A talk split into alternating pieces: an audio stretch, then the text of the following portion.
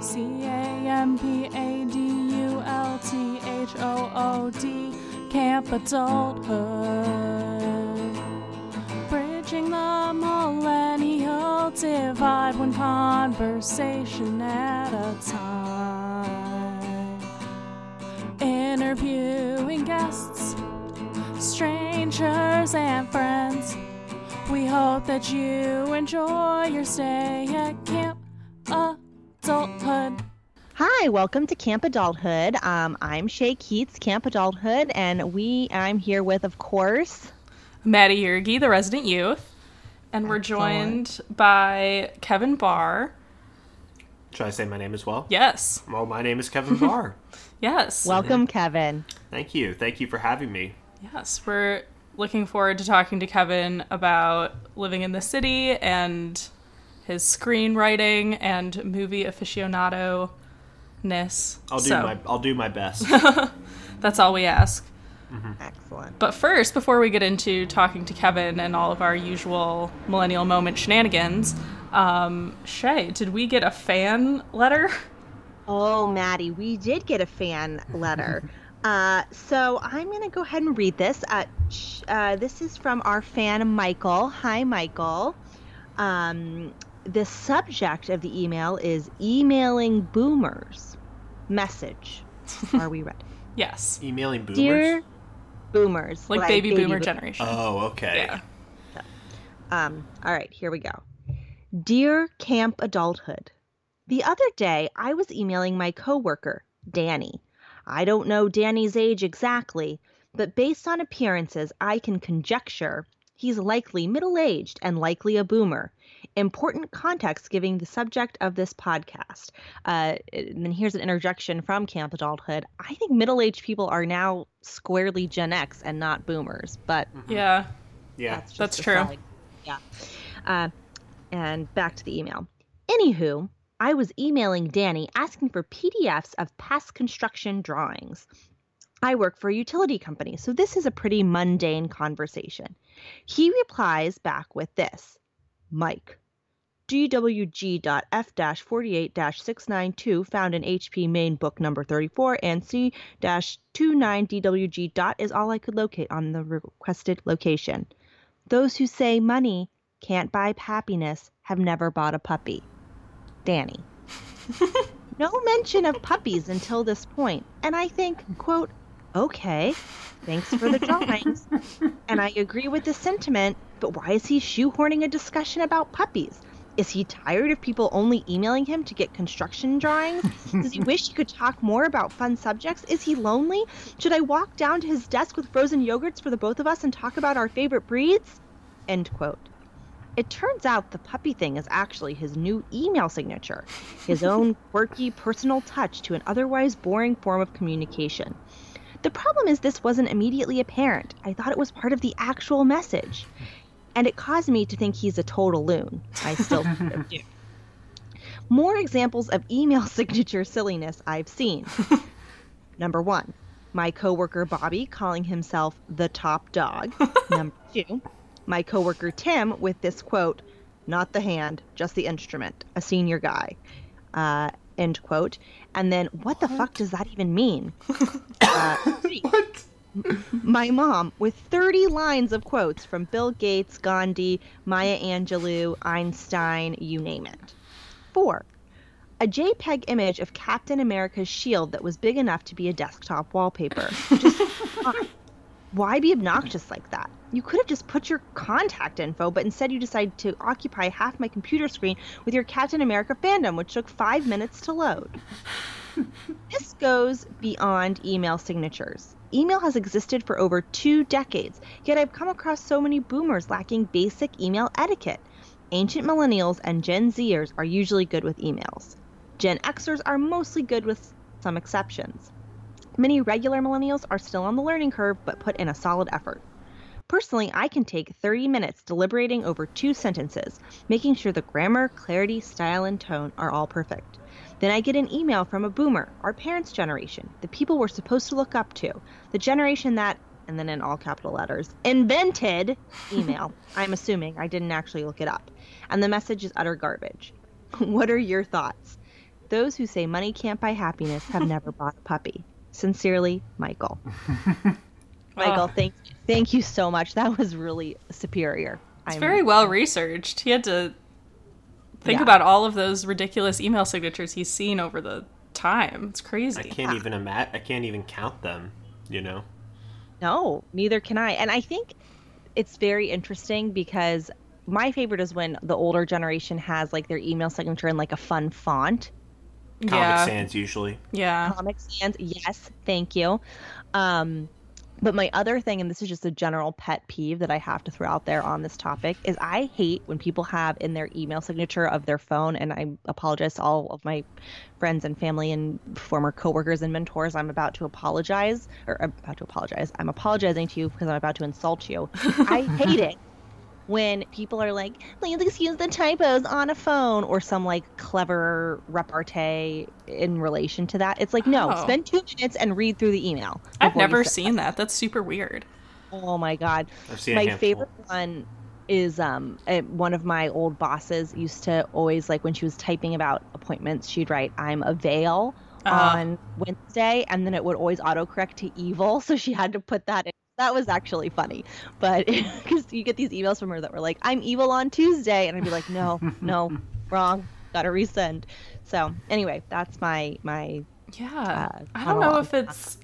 I mean, like, Michael works for a utility company, which, like, I would assume is pretty straight laced, but I've definitely seen it more within personal emails and maybe Shay and Kevin, because you guys work in more creative fields, you see a little bit more creativity with the email signatures and people are a little bit more loosey goosey. But, like, at my. I've seen the craziness that Michael was talking about with, like, you know, my personal emails and, like, volunteering and stuff like that. But in terms of um, like my work emails like we're not e- like the structure of your email signature is like predefined by the company where i work at and you're not even allowed to put like like if you have a distinction like if you have a cfa certified financial analyst you're not allowed to put that like any sort of special certification in your email signature because it you know we're supposed to be like one firm like no one's supposed to be better than anyone else and that could signify that you're qualified to give financial advice, which not everyone is, even, you know, to the layperson if you have a qualification.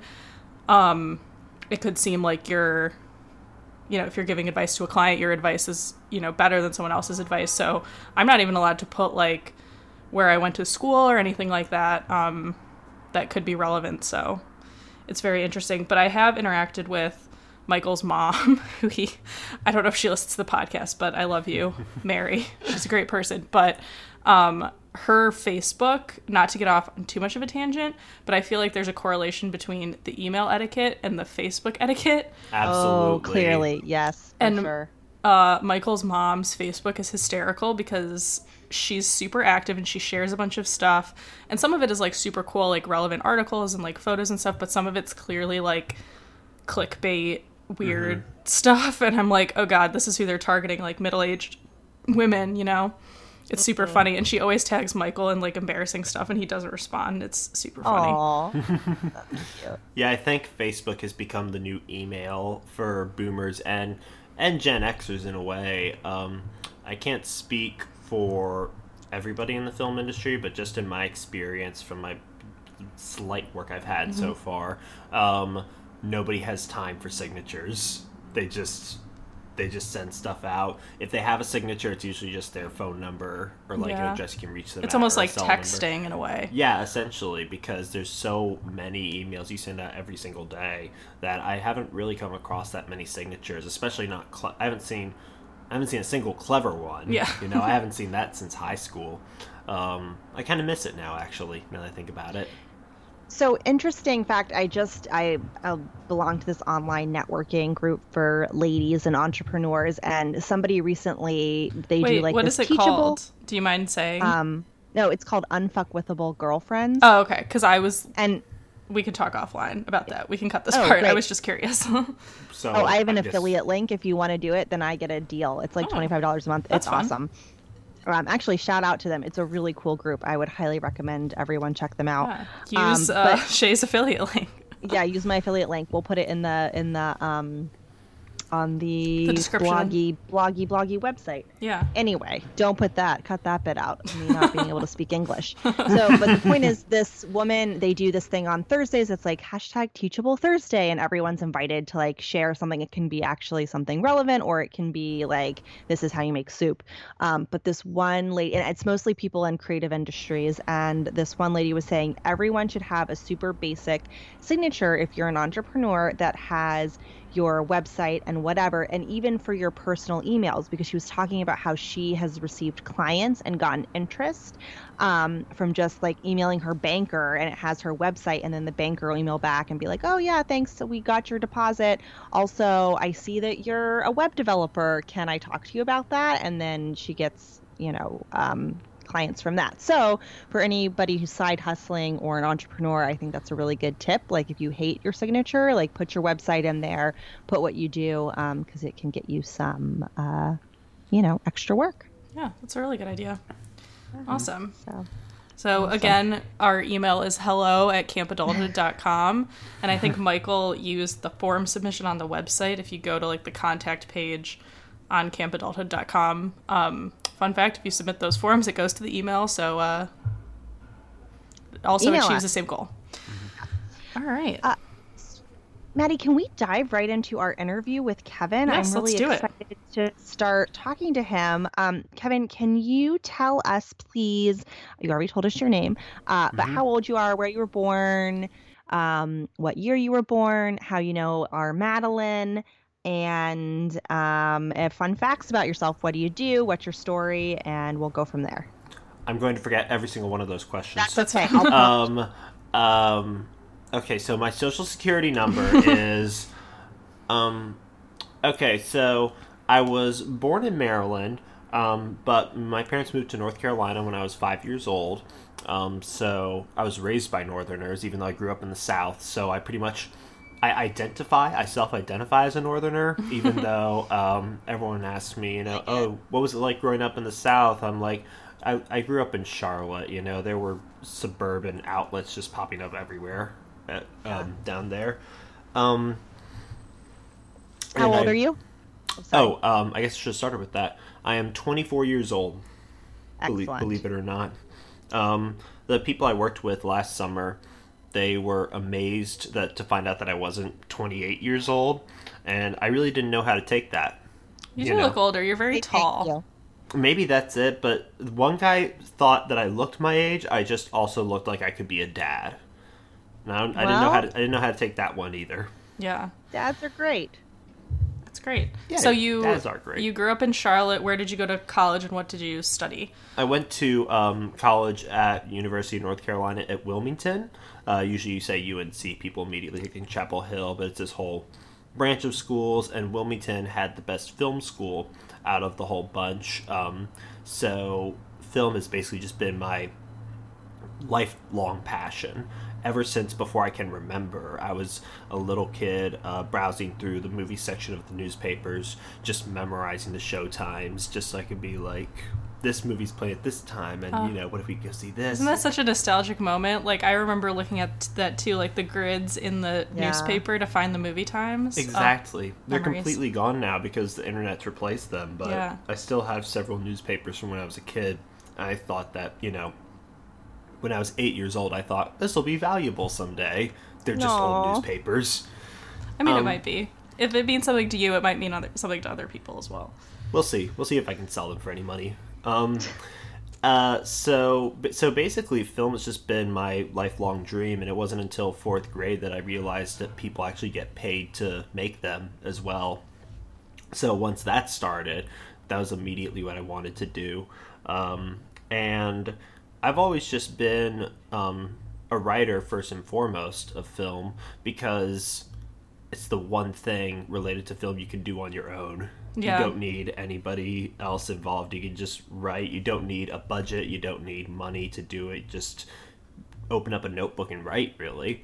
Um, so that was just always my. Uh, I knew, you know, going to college and thinking about college that I was going to study film no matter what. and my parents wanted me to go to a more well-rounded school in case I did change my mind. Um, Seems like But- you haven't changed your mind yet. not yet. I mean, I got a bachelor's, so um, so That it's kind, be kind of no turning back Yeah. at this point. Um, but you've been in New York since you graduated.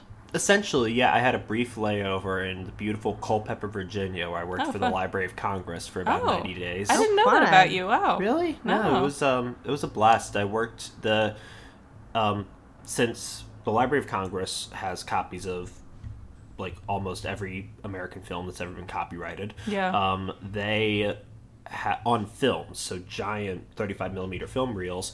Um, they couldn't keep them all in DC. So in the 90s, they converted an old Cold War nuclear bunker that was used to house the Treasury in case a bomb fell on Washington. Um, that was in the side of a mountain. They converted that bunker into a film vault, and they built this Oh, office so around cool. it. That's essentially um, the National Audiovisual Preservation Center, I believe is what's I believe is the official name. Um, and it is a beautiful office. It's an amazing building, and they never let people in there. You can look up videos of it online, and it's really cool. link to that. But if there's Yeah. like there's like one tour every year, and they sell out very quickly. So if anybody ever gets the chance, I ha- and you're in Virginia for some reason, um, not to diss Virginia because I'm sure my mom Yeah. might be listening to this, and she's from UVA. Um, Yeah. Lots of lovely people from Virginia. Exactly, plenty plenty of lovely listeners from Virginia. Yeah. Um, so you did that for three months, and then Yeah, immediately. you decided you didn't want to stay in Virginia. You wanted to come to New York. Well, I knew I didn't want to stay in Virginia. Well, I mean, the problem is, um, it was a 90 day job at the Library of Congress, and what I heard basically was that once you get hired into a full time position there, you're there for almost your entire life because people rarely get fired Yeah. from that kind of job, and you know a lot of people do it because they love film. Right. It So seems they- like such a niche yeah it's very it's very niche not to mention that you need a master's in library science yeah. I was which gonna say like mm. archival stuff. yeah i would Yeah. love i would love a full-time job at uh, like a film archive but if i need to go back to school to get a master's in library science to Yeah. do it Yeah. probably not what i'm going to get a master's in Right.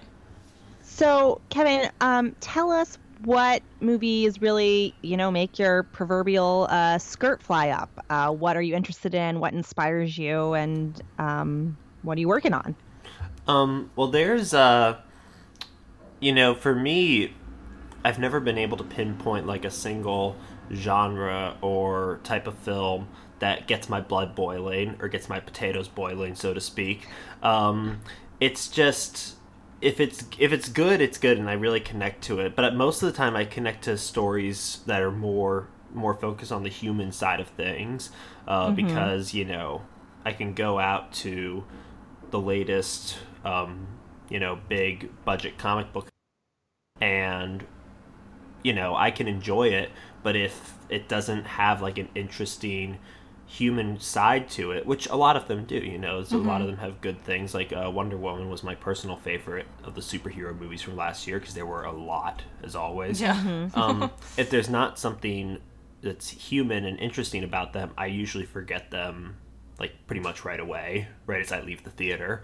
Okay. Um, so for me, it's um, a lot of classic Hollywood, and then um, pretty much there's there's stuff from like nearly every every time yeah. era. I was gonna say I feel like you see everything. Yeah, it's Oh my it's, gosh. You always it's find a tough something about it. question. Um, Now, do you have a favorite movie or film, or is that just I shouldn't even ask that question? I could try and give a top ten right now. Sure. I Okay. can't. I can't guarantee a number one. yeah. That's Uh, all right. My go-to answer for the longest time was Modern Times, the Charlie Chaplin film from Oh, yeah. 1936. Oh, cool. um, because that just has everything in it. It's funny, it's exciting, has something to say about the world. Not that I look for that in movies, but it's a nice bonus. But it's also romantic in a way that it's like a very naive and um, like beautiful and simple kind of romance that you don't see anymore. You know, usually you have to have like something behind it. You know, you have to have some sort of character like you know develop like strong development you have to have them fall out of love and in love but no these are just two people who are bound together because they're both in really tough times and they just make the best of it and to me like when i saw that when i was young that just completely warmed my heart but the fact that the movie's hilarious doesn't hurt Yeah. um, Yeah, sure. Then uh, Hitchcock is probably my favorite director ever. Even though it's a cliche answer, it's just true. So Rear Yeah. Window. I mean, those movies hold up for they sure. really hold up. Like you can show that to somebody who hates classic movies, and they will just be sucked right in. like Um, Psycho is one of my favorites. Yes, Psycho is incredible. Um, and Strangers on a Train. Like, show that to somebody Oh, who doesn't like very black. good. Show that someone who doesn't like black and white movies, and like have them get back to me and be like, "Oh yeah, I was bored the whole time." It literally begins with two strangers talking about murder. Like, you Yeah. know, Murder. it's so it's so great. But Rear Window is my personal favorite of all of them. So you got those two. Um, Singing in the Rain has to be up there. So good. Again, another one you Movie could show. musical, great genre. Oh my god, there are so many movie musicals I absolutely love. Um, I think that's one genre that I definitely am a sucker for. Not not just not like Broadway shows adapted to musicals because But like those can be sort- real movie yeah things that were made yeah. to be movies because they can be really outlandish and really just flamboyant and awesome you know Yeah. taking full advantage of what they have um, there's this beautiful drama from 1937 that i'm going to take a second to plug because nobody has ever seen this movie but it's called make way for tomorrow and all it is is about two elderly people who have to separate and be with their kid live with their children for a while because of the great depression the, the bank takes their home away from them you describe that to people most people are like i don't want to watch Yeah. that No. but it is one of the first off it's usually described as the saddest movie ever made Oh, so that's- Oh, fair warning real- Yeah. Good plug. fair warning but at the same time i think it's one of the most beautiful films ever made and like it never fails to make me tear up a little bit by the end Oh, that's Um, great. and uh duck soup the marx brothers Mm-hmm. um the before trilogy from richard linklater Oh, Um, oh, Oh, yeah, before midnight, before sunrise yeah. before sunset before sunset's my personal favorite just you know because i like the idea of like age and like lost chances and like you know what if you get a second chance at something what are you, what are you going to do with it then um uh day for night one of my favorite films about making movies um and i love so many of them but Yeah. that's easily my number one pick for those um and boogie nights Oh, yeah. yeah just that was one of those movies that i always say it's one of those few moments in life i've had where i watched it and i thought to myself how the hell did he make that Yeah. not in terms of content like you know obviously it's very risque you know Mm-hmm. if anybody watching this is under 17 you probably shouldn't watch boogie nights yet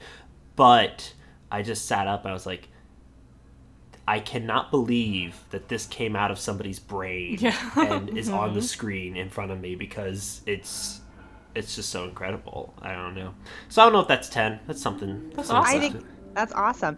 And of course, uh, we are coming into Oscar season. I think they're in a couple weeks. Um, what's your top pick for best film this year? this year is really interesting um usually if i Yeah, they're all so different, I feel. Exactly, and usually if I go to an Oscar party, like I've looked into things, I, I, I cheat a little bit. You Yeah. know, I look into like what the prognosticators is that a Yeah. real word? Like 538 and stuff like yeah, that. They exactly. I look stuff. into like what they recommend. Like they track it for months and months, Right. and And, you can always look at like who's won the Golden Globe and the Mm-hmm. SAG Awards and the SAG Awards, the PGAs, the WGAs, the DGAs, all the GAs.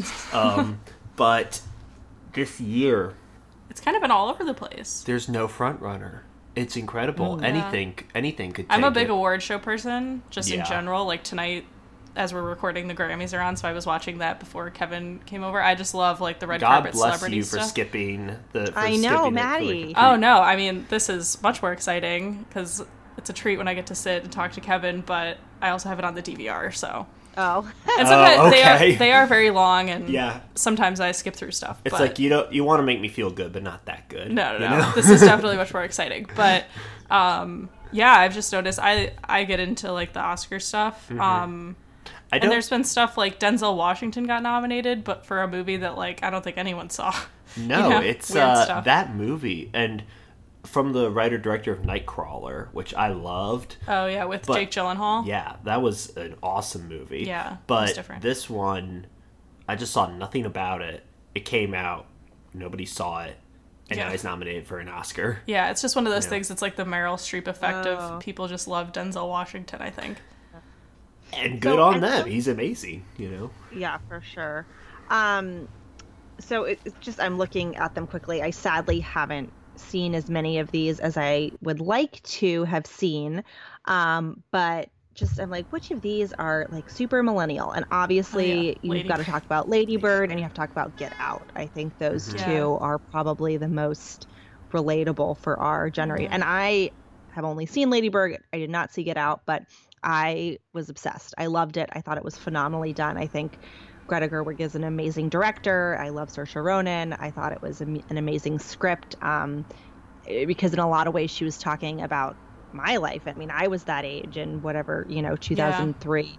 Um, So I thought it was on point, and I'd love to hear what you guys think, um, particularly you, Kevin, but as a film um, professional, um, but also as younger millennials. Oh my God, Lady Bird is a masterpiece without even breaking a sweat. Like you watch it and you think to yourself, like I've seen this, I've seen a coming of age story before. Like you know, I'm used to all this stuff, but then it sneaks up on you, and by the end you're just in tears, Yeah. and you're like, you know, and I can't explain it. If I just describe, if you just describe Lady Bird to somebody, they Yeah, think, it is a very "Oh, simple plot. Yeah, it's not. it's about know, a girl who goes through her senior year of high school. It's all there is Yeah. to it, you know, ups and Mhm. downs. But every single scene in that movie is so good. Like it's just it's impossible to describe. You just got to go see Yeah. it, really. And uh, when I put out a list of like my favorite, like every movie I saw, like ranked from favorite. Oh to yeah, I least saw that on. Facebook. Maybe Yeah. if you give us permission, I could copy that and put it on Absolutely, the website. No, 'cause that'd be it, fine. It, it was very interesting. I saw read. 94. These are all films that were released in theaters. I ended Mm-hmm. up seeing 94 films um, this year, which is a new record. Oh, wow. And um, and Lady Bird was my number two. Like What was your just- number one? Uh, my number one is Faces Places, uh, nominated Hmm. for Best Documentary at the Oscars this year. Yes. Um, Agnes Varda, who's one of my favorite filmmakers ever, is just this adorable but like feisty and like really, you know, strong uh, 89 year old uh, French woman. Uh, she's a film. She's been f- making films since the 50s. Uh, she's one of the f- first female filmmakers in France, I believe. Um, and uh, now she's team and for this film she teamed up with a street artist named JR who does these massive portraits and murals of people on like a massive on like a giant scale. So what they did, they go to the French countryside, places that people have forgotten, take photos of people and blow them up and like put them, you know, on buildings and on like water towers and they do really clever things with that so again it's one of those things that like describing it doesn't do it justice like i told people when it came out you just got to go see it it's just not going to be the same like you won't realize Yeah. what it is without seeing it and um, luckily i work at the theater where it premiered and agnes Oh, varda awesome. and jr were there and that was a very stressful night of my life i wanted to Meeting say- your idols. right? Yeah. Oh, absolutely amazing. I mean, she was hysterical to be around, uh, but it was, she's like, you know, one of my idols. So I was just thinking to myself, I need to say something, but I can't say something. And in the end, I didn't say something. Sometimes Oh. it's you know better to keep Sorry, I the distance. Absolutely. yeah, and I I have a long history of meeting. So I'm a writer and meeting my favorite writers and like literally blacking out. Like Yeah. I have no no recollection of what I said to them Exactly. or whatever I was doing. Yeah. I do the exact So- same thing with filmmakers, especially uh, writer directors I really admire. If I try talking to them, um, I will either black out, like I'll completely forget everything that I said to them, although I'm sure it was embarrassing, or two, I will be so mortified by what I said that I feel like it was the wrong thing to say, or it was too cliche or stupid, that I will remember it for the rest of my life. Okay. I, Oh no. I went to uh, the New York Film Festival premiere of Carol. Oh, uh, two yeah. or three years ago. Oh, so cool. One of my favorite films of the past like decade, I think. And um, I asked a question. I ended up getting at, had my hand raised and asked a question at the Q- at the at the Q and A, and uh, Cate Blanchett and Rooney Mara answered it. Oh And gosh. as the words left my mouth, I realized I was not worthy to be talking to Cate Blanchett and Rooney Mara because um, that thing about movie stars having like a certain quality and like you know looking beautiful and looking like celebrities and it just powerful presences.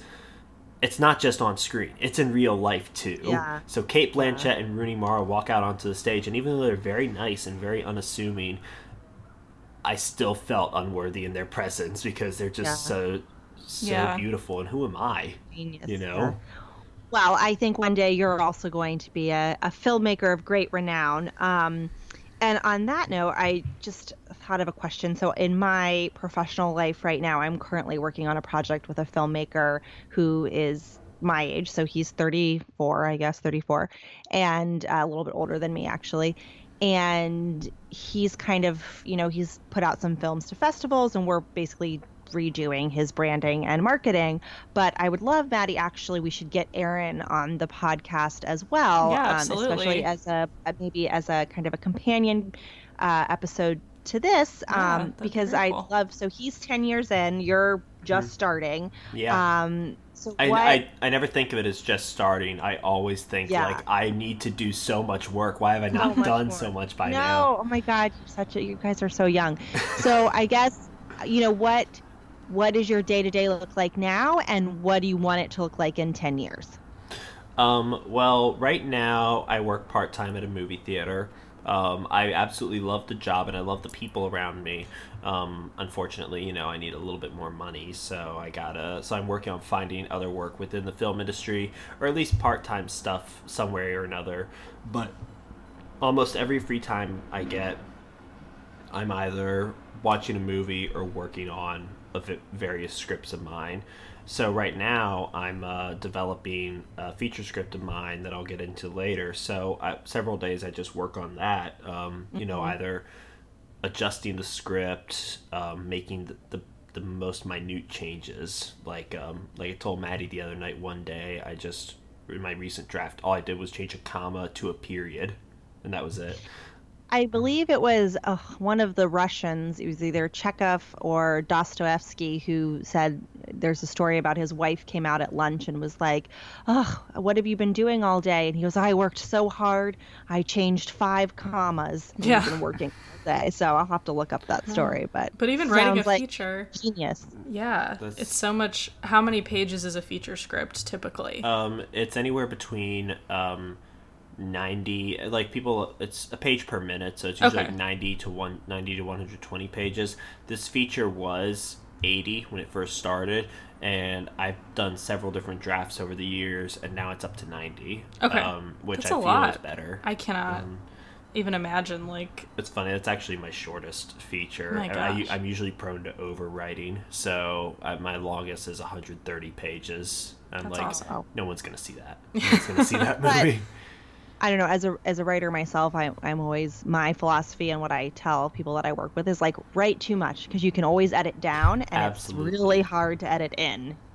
The well, Yeah. not only that, but um, you know, you might have a good idea one day, and if you don't write it down, but because you think, well, I might edit it out later, you're never going to get it back. You know, Mm-hmm. Exactly. If you think that Exactly. it is good. Um, Yeah. So, So where do you see yourself in ten years? What's the dream? we're all gonna be skiing in Sundance. Let's hope. That's the idea. Well, actually, I'm not uh, good at skiing. I'll just take the tubes. Yeah. you know, just do the snow tubes. Nah. Bye. I just Um, mean we're all gonna go see Kevin be a fancy. I have. Uh, I always say that my dream um, is to write screenplays and be paid for it. Like that is my dream. Yeah. That's my that's my dream career. Um, Yeah. You know, like because because that's what I would love to do. Because I can already because everybody can write. Like anybody can write in their spare time if they really want to. Mm-hmm. Being paid for it is the problem. Right. So Yep. if I could make a living off of writing screenplays, that would absolutely be my dream. And then if I could direct films as well, even better. That's like 100% the dream of mine. But the goal, mm-hmm. at least, would be at you'd be like at that point in 10 years. I would love to be, you know, getting paid to write things as opposed to right now sort of bouncing around from job to job. I think that's a very reasonable goal. So, You'd think so, but it never quite feels like it. well, you Well, you're in the middle of. We were talking about it the other day of producing a feature. Yes, absolutely. Um, Oh, cool. mhm. yeah, that's Tell a. us uh, about. Well, um, the name of it is called Reading for Sarah, and um, uh, almost always I write story. About, I write stories about women just because they're more interesting to me than men. I'm sorry. Amen. um, and uh, so it's about. I had the idea back in college. Um, I think I wrote the original draft three and a half years ago by this point, but it's about four different um, four different actresses who are all auditioning for the same role and you see the rest of their it's like this thankless role in a male driven cop drama you know the classic supportive wife role that's very underwritten. You see their audition and then for each of them you see the rest of their day so that you see like their lives are more complicated and more complex cool. than you know what they're being asked to play um, on film. And so that's the gist of it. So it's essentially four short films when combined, they make like you know a, a stronger impact as a feature. Uh, but you could also split it up, and that's what we're gonna do. We're hoping to split it up uh, between parts and just shoot it in those brief little segments, so that um, you know it'll it'll just be easier. You'll have more time to commiserate with the actors and rehearse it and uh, get certain locations if it's tough. Um, uh, right now, the first thing we're doing is getting a budget together right now, and then we're gonna start. You know, Fun. be- then we're gonna start begging. You yeah. know, Once you have your fundraising campaign together, let us know and we'll promote it on the the channels, the Well, social media. well, God bless you. That'd be won- Yeah, that would be wonderful for sure. I'm uh, that's what we're, that's what I'm working on right now. I'm always thinking about new ways to uh, to get the money because that's always the toughest part of any film. Right. Oh, you for know. sure. I know, and especially it's it blows my mind how expensive running a professional film is. Not even, you know, once you get into like union and stuff like that, then it's very like prescribed and you know how much you have to pay people, but just like getting basic camera equipment and, you know, permits if you need that and Absolutely. paying actors and stuff like that, it is, you know, it's great and that's why I tell people like if there's a film that you've read about, you know, even if you don't have a lot of money, if you can go to the movies once a year and you find one movie that speaks to you, like pay the money to see it, you know, Absolutely, and patronize these people. especially sure. if Ma- it's independent. Exactly. And Maddie, I think it's so wonderful that you, I mean, not to then spin that comment into something huge, but um, we live in this day and age, I think, with the internet that everybody is like, what can I get for free? What can I get for free? I want to listen to that for free. I want to read that for free. I want to watch that for free. And um, while I, it's all well and good to a certain extent to have this free exchange of information, we have to pay our creative people properly. And the way to make sure creative people and get paid is by paying your freaking three dollars and ninety nine cents to rent something on Amazon if you want to watch it. Um, and to be really mindful of that. And that's why I never you know, if I want to listen to a song or read a book or whatever or watch a film, I don't mind paying for it because you're not just and it's not just the actors and the screenwriters and the artists that are getting paid, but it's the guy that holds the boom and the craft services people and all of that. So support creatives by putting your money there, um, especially if you can afford it, you know? Yeah. Yeah, Um, And I think it goes that's back to we talked about this in one of the first episodes. Shay, um, the Kappa woman whose name is ex- escaping me, who has the newsletter where she talked about you know if you go yes, to Hannah. Hannah. Hannah Meehan. yes, we'll link back to that as well because she has some great stuff. But she had a thing where she was like, if you go to McDonald's and you order something, and it's like okay, it costs three dollars, you don't go up to the McDonald's counter and say oh well you just opened this mcdonald's franchise so therefore i'm going to pay you a dollar fifty because you haven't proven yourself yet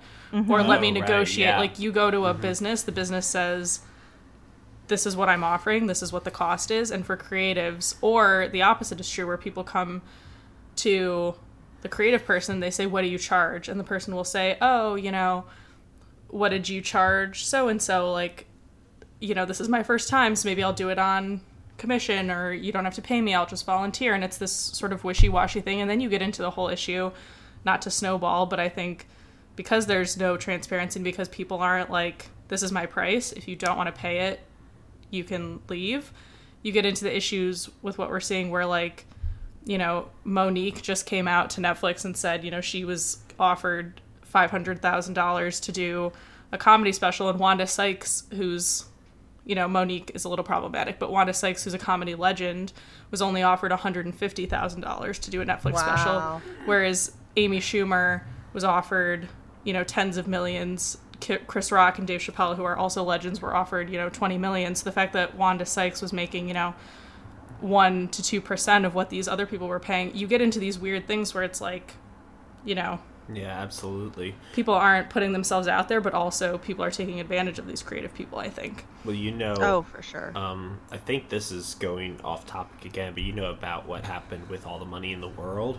Oh, is a yeah, was with very Michelle fun- Williams. Very funny title, So you know, good. in Yeah. hindsight. um, Very ironic. Yeah, I don't like. Eventually, um, Mark Wahlberg took the payday that he took uh, for that for those reshoots and gave them um, donated them to Right. Times Up, which is a great PR move.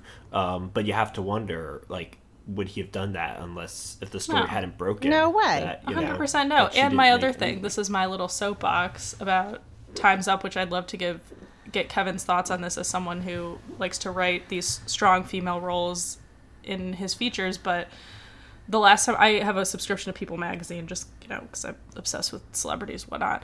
but um, they were talking. They were talking about the SAG Awards, which is the last like movie award show that was on TV, and at that time, it's probably expanded since then.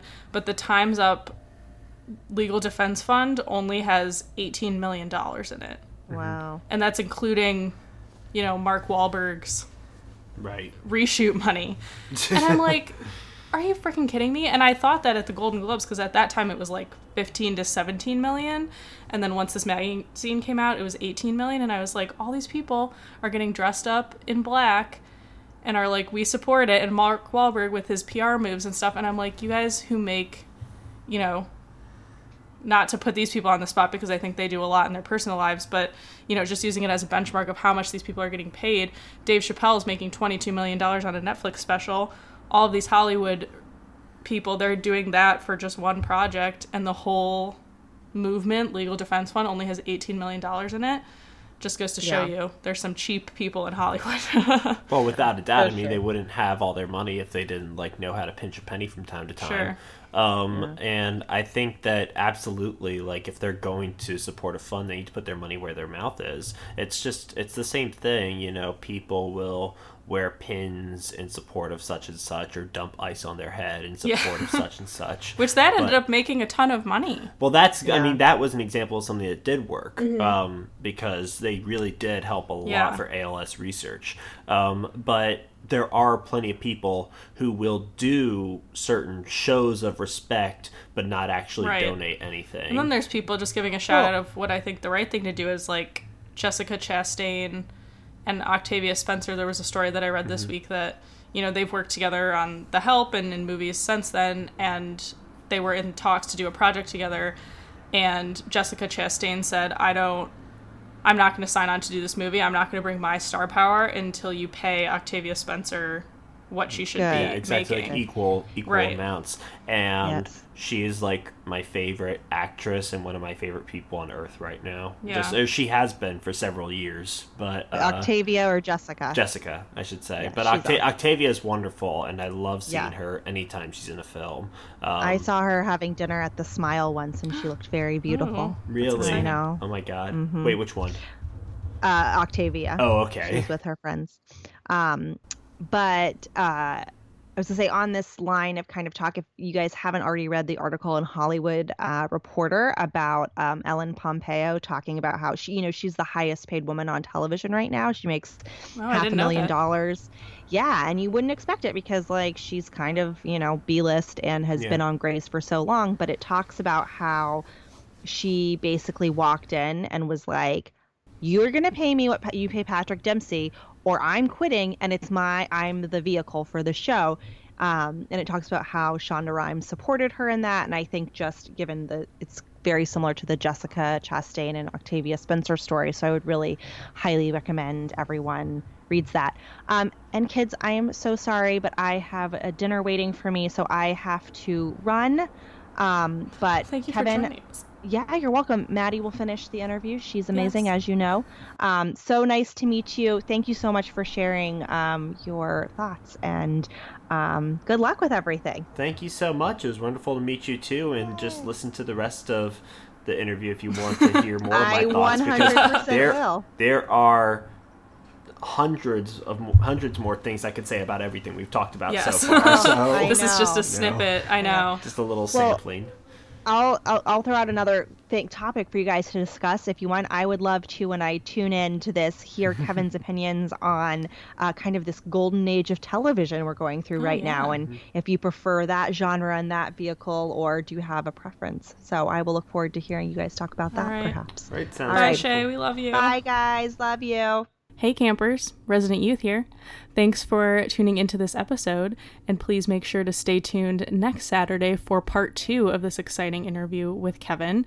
After Shay left, I was so enthralled with talking to Kevin and interviewing him that at one point I forgot that we were even still recording. Um, so hopefully you guys find it equally as captivating. We go more into Kevin's favorite movies, prestige television, and all about the climate in Hollywood today. So super fascinating stuff please tune in. And if you have any thoughts about this episode or any of our episodes, please email us hello at campadulthood.com or hit us up on the social media at camp underscore adulthood.